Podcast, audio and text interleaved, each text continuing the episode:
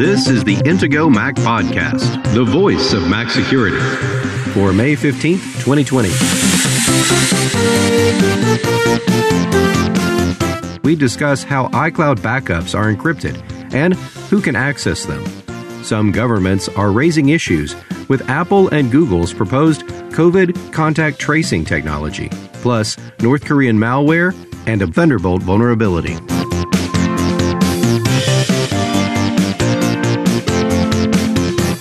Now, here are the hosts of the Intego Mac podcast veteran Mac journalist Kirk McElhearn and Intego's chief security analyst Josh Long.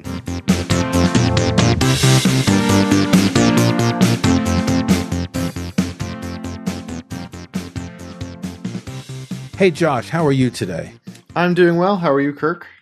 I'm doing good. You know, I was just realizing that for the first time, I will be able to attend Apple's Worldwide Developers Conference this year. Oh, yeah, I guess actually I will too. It's all online this year. It is. Well, you could have attended more easily than me because it's just a few minutes away from where you live, if I understand correctly. They do it in San Francisco, right? Uh, well, yeah, I, I suppose that's okay. true. An hour away, yeah. Um, but it's local. You wouldn't have to pay for a hotel or an airplane or anything. You'd have to pay for a ticket. You'd have to get a ticket in the lottery. But they're doing it all online. And, you know, I know discussing with friends um, in recent years, um, in the past five or six or eight years, the WWDC's turned into a huge thing. And there's, I don't know, a million developer accounts, people around the world, and it's a lottery and people don't get to go. And a lot of people have been saying that they should do something different. They should make it online so people don't have to spend all that money to go. And there are a lot of people who go regularly who, who are disappointed because it's a great networking experience. They get to meet people and, you know, talk face to face with Apple engineers but I think they'll get a lot of attention um, from developers for this new version. Yeah, so th- they announced finally that it's going to be on June 22nd. We knew it was going to be in June, so now we have a date. Um, so that's definitely something to look forward to. If you've ever been a, programmer on the Mac or you want to learn how to write software for Mac or iOS, this is a, a great, uh, great event, great opportunity to uh, really dig in and find out in real time what the developers are finding out about the next Apple operating systems. Now, obviously, there's always a keynote with a presentation in front of, I don't know, looks like 1,500, 2,000 people in the Moscone Center. And they're not going to be able to do that this year. And I wonder how, what sort of presentation, you know, this is a 90 minute, two hour presentation, new products. Mm-hmm. Um, how are they going to make this as, as much of an event as they have in the past? Well, I mean, one thing that they could do, I don't know if they will, would be to still have the whole stage presentation thing. Um, I mean, because really behind the scenes, you can have your employees, uh, you know, uh, select just the employees you need behind the scenes and their social distancing because you really normally only have one person on a stage at a time and if you've got to have some other person trading off you know you just have them not walk up to each other and grab the the clicker or whatever just have someone else with the clicker you know? There's there's different ways you could do that. Or or hand someone the clicker with some sanitary wipes to clean it off to set a good example.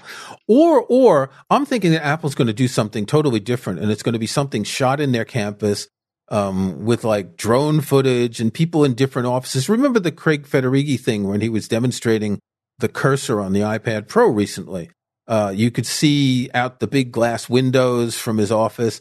I'm thinking they're going to do something like that. And what's interesting is it doesn't have to be live.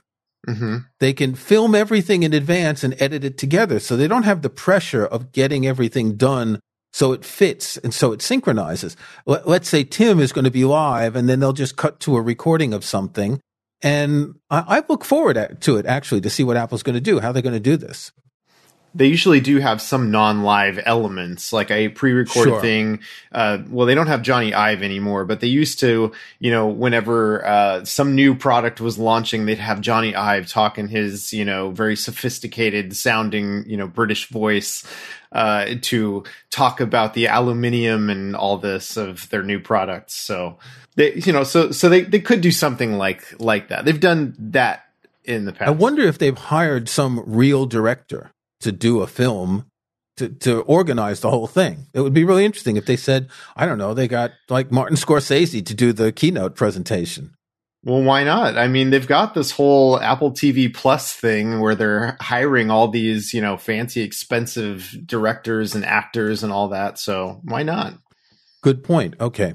Um, so let's get to the news. There's a lot of news this week, a, a lot of little bits of news. Um, the FBI serves a warrant on a senator in investigation of stock sales linked to coronavirus.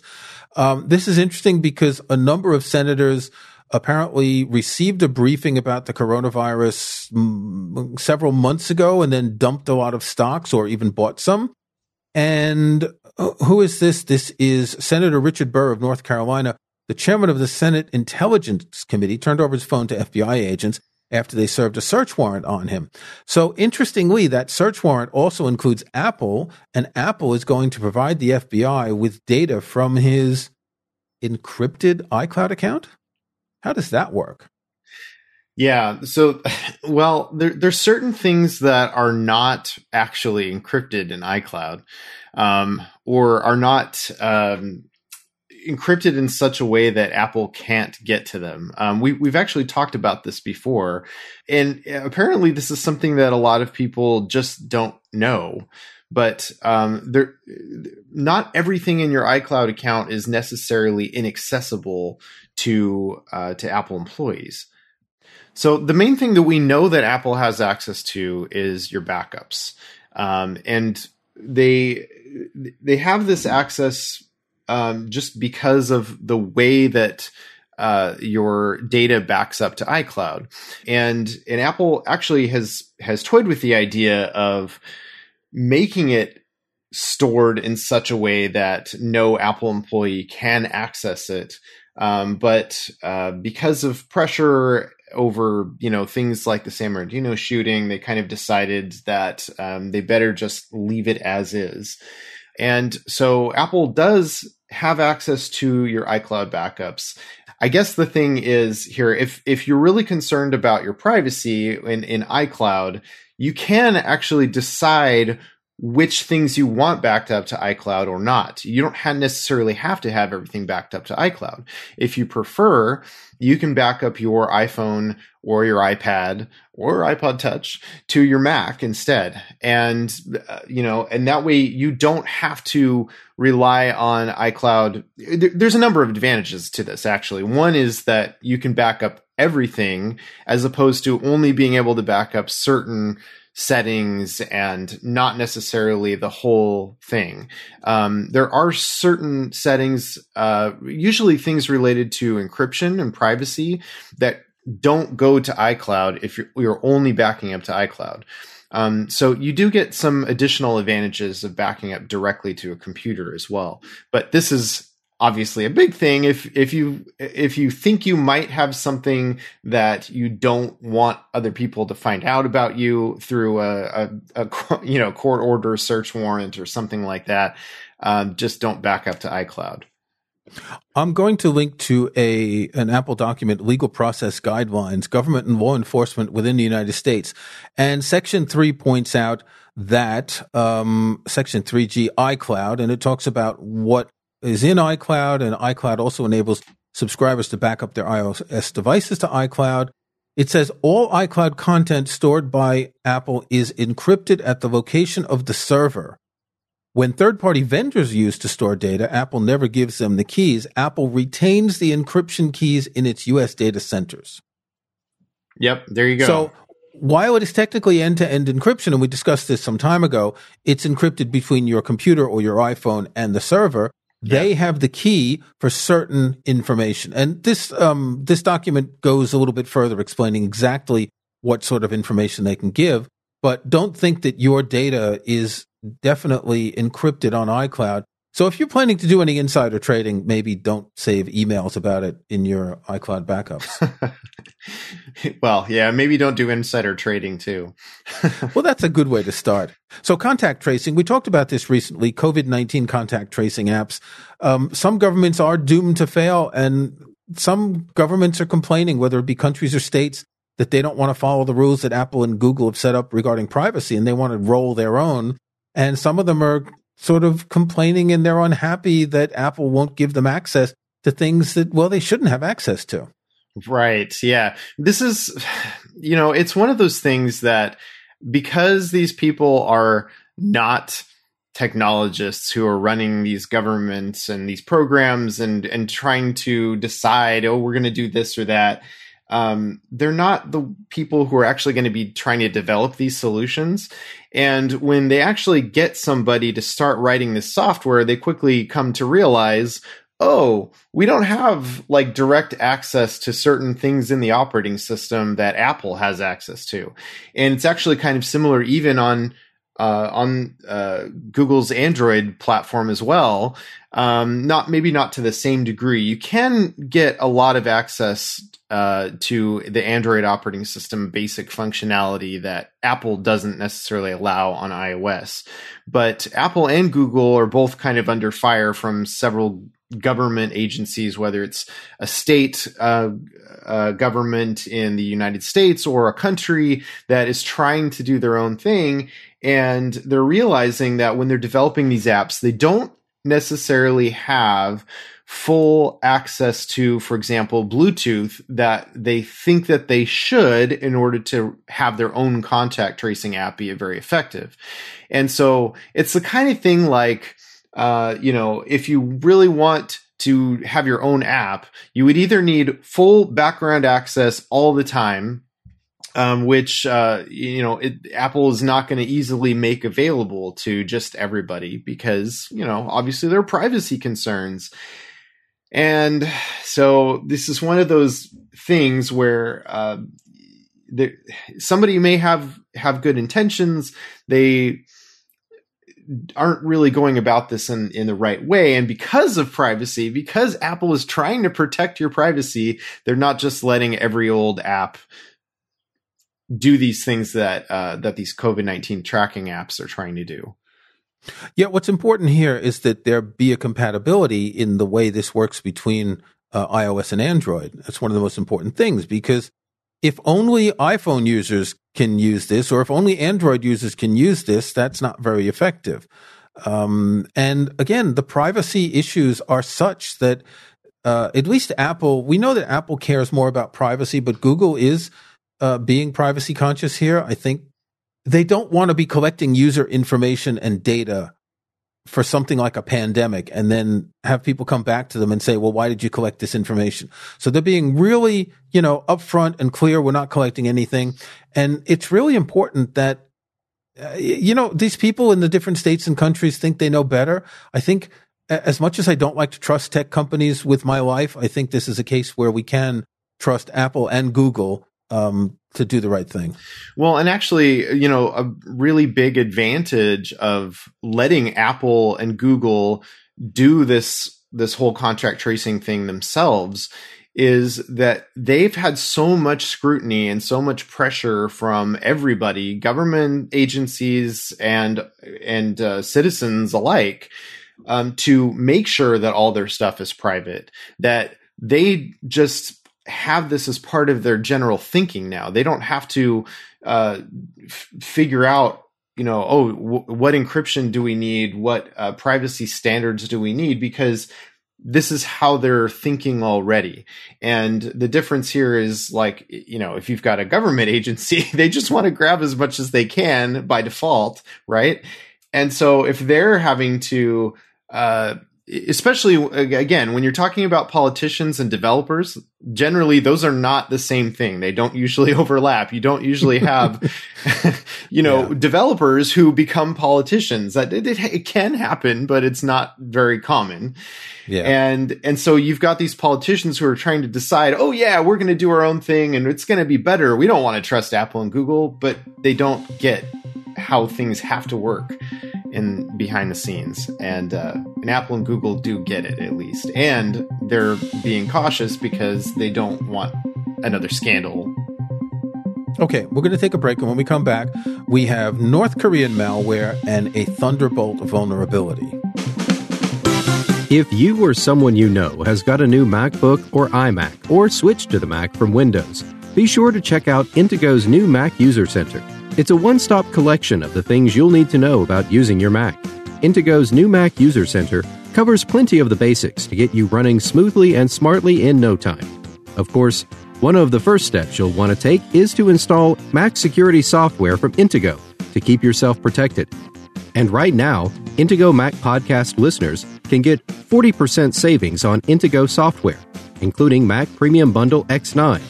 Mac Premium Bundle X9 is a suite of terrific Intego software that includes the antivirus, anti phishing, and anti spyware protection of Intego Virus Barrier, home and hotspot firewall security from Intego Net Barrier, parental controls for peace of mind from Intego Content Barrier, and much more to help protect, secure, and organize your Mac.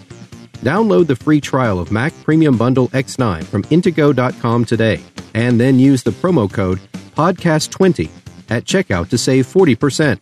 That's PODCAST20 to save 40% on complete Mac protection and security with Intego's Mac Premium Bundle X9. Intego, devoted to protecting Apple products since 1997. Visit Intego.com today.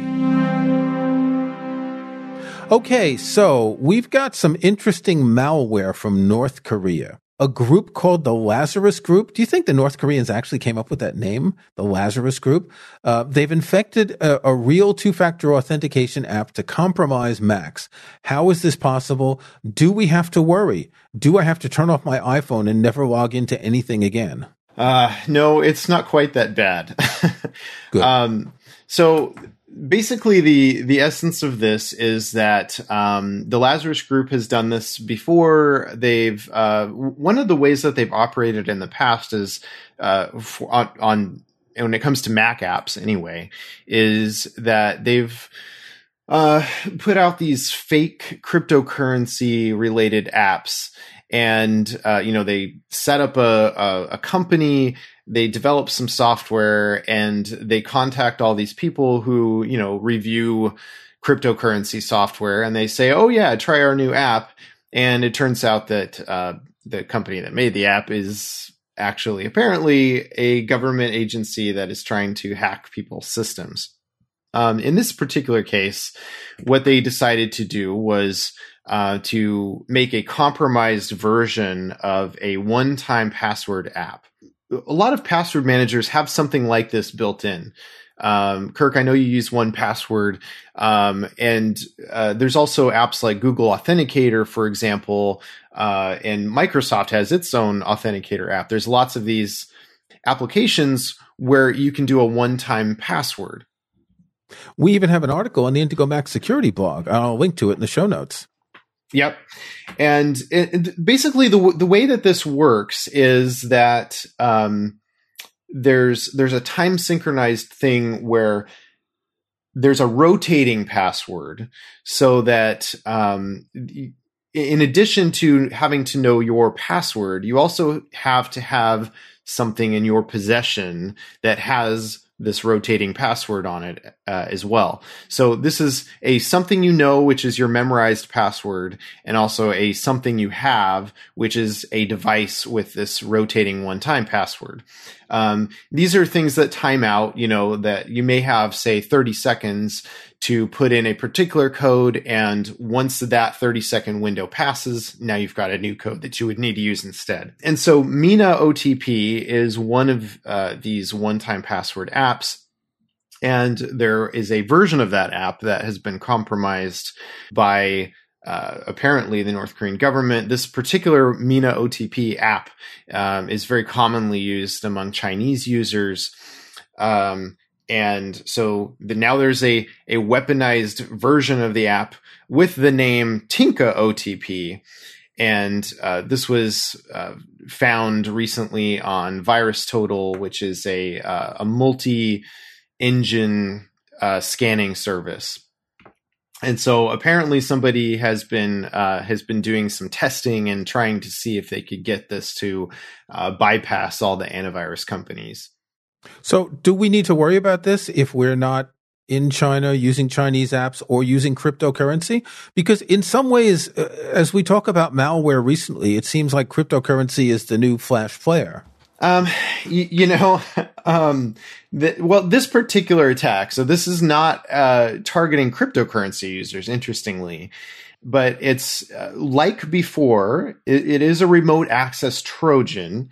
And so this is something where if you had this software installed, that would give whoever is controlling the uh, behind the scenes, the, the system, uh, they'll have access to all of these people who have an infected computer they, and they can log into their computer remotely. But in terms of, you know, is this something that your average person should be concerned about? I would say no. Um, this particular malware is not widespread.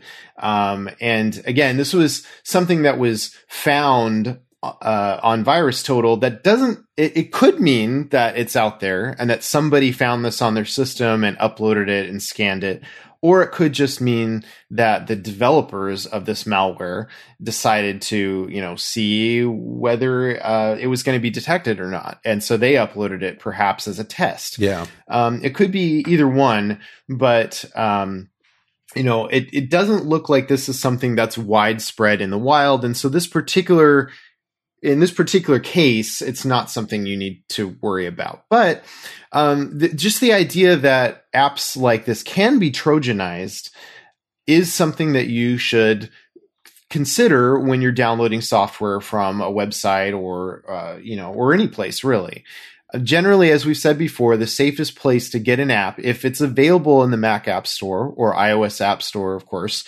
that's the place to get it. Um, on the Mac, obviously, there's a lot, a lot of other ways that you can get an app. You can go to the developer's website. You can go to something like Mac Update, uh, a, a, website that uh, you know keeps track of, of the latest versions of all these apps, and will give you a link.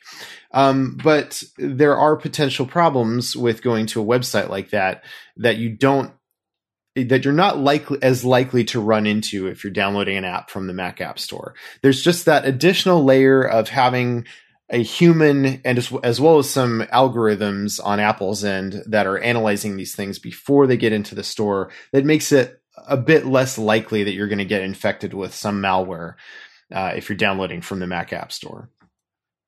Okay. Um, in other news, and this pretty much affects anyone who has a Mac since 2011, a security researcher found seven vulnerabilities in Intel's Thunderbolt chips and nine ways to exploit them. And I'm looking at this and I'm thinking, you know, the world's going to end here, that anyone can get into my Mac and they can get my data even if File Vault is active. Um, what's going on? Do I need to worry? And can you just answer the question quickly? This requires physical access, right? Yeah, no, this okay. completely requires physical okay. access.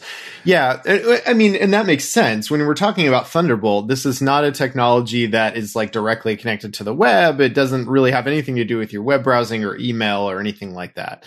Um, Thunderbolt, of course, is a technology that is built into, uh, well, as you say, every Mac for uh, for many many years now this particular set of vulnerabilities goes back to Macs from 2011 or newer.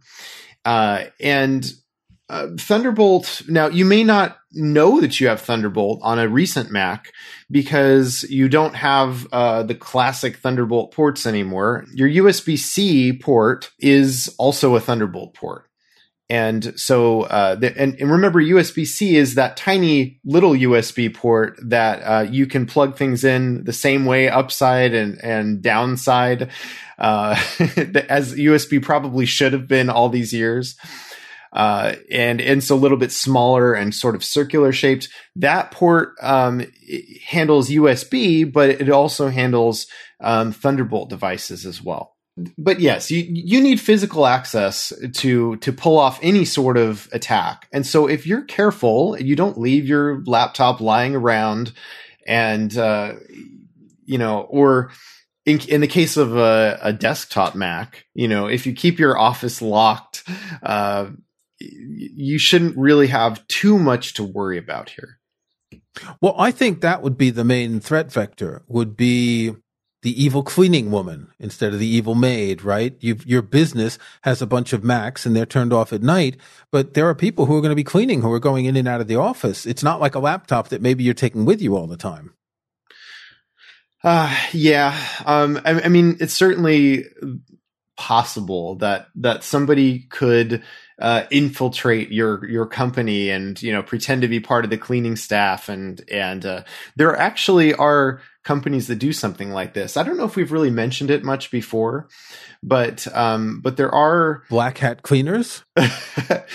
well, no, not not in particular, but um, but there are companies that will do a security audit um, of your of your business. And so one of the things that they might do when they're doing this audit is to uh, you know see if they can get physical access to devices in within your organization. And one of the ways that they might do that is to pretend to be a cleaning person, uh, you know, and they, if they put on the right uh, jumpsuit and they've got their name, you know, on a little patch, um, and they're carrying around some cleaning equipment you know, you don't know. I mean, that that might be the person from the cleaning company who's subbing for somebody else who's out sick today. Or, or they could even get hired by the cleaning company. Yeah, they might be a new hire, exactly. And so, do you really know if if any particular person that you see uh, walking around in your building is should be there or not? People do tend to trust people who are wearing a uniform, and uh, so that that's something to be aware of. So we don't really need to worry about this, but it's interesting how many vulnerabilities there are. Uh, often we talk about a vulnerability, it's a single vulnerability, but here it's talking about inadequate firmware verification schemes, weak device authentication scheme, use of unauthenticated device metadata, downgrade attack using backwards compatibility. It sounds like this is just full of holes. Well, and there are several things here that are mitigated by certain things that Apple is doing with the Mac operating system. Um, interestingly, what number seven on their list is no Thunderbolt security on Boot Camp. And so it turns out you're actually a lot more vulnerable if you are rebooting your Mac into Windows. If you've actually got Windows installed uh, on a separate partition, which is what uh, Apple calls Boot Camp, you have much less security. In fact, as they say, no Thunderbolt security on Boot Camp. And so um, you might be in really big trouble if you're just using your Mac as a Windows machine and you're not really even using Mac OS at all but um, but the Mac OS does have some mitigations that should help keep you protected from at least some of these uh, parts of the attack chain or some of these types of attacks. And um, again, it re- does require physical access. And so, if if you're careful and you keep your computer away from other people, and uh, you know keep it in your sight, generally, um, you shouldn't have too much to worry about. And as you've said many times in the past, if someone gets physical access to your computer, all bets are off. Well, right, exactly. If if if somebody really wants to target you, and they can get physical access to one of your devices, no matter what device it is, eventually they will get some way into it because you get unlimited tries when you have access to the hardware. Yeah right? Yeah, unlike an iPhone where after a number of tries of a passcode, it gets slower and slower. And then after 10, it locks. Um, there's nothing like that on a Mac. Interesting. Why don't they do that on a Mac? It's not as common, of course, but maybe there should be something like that.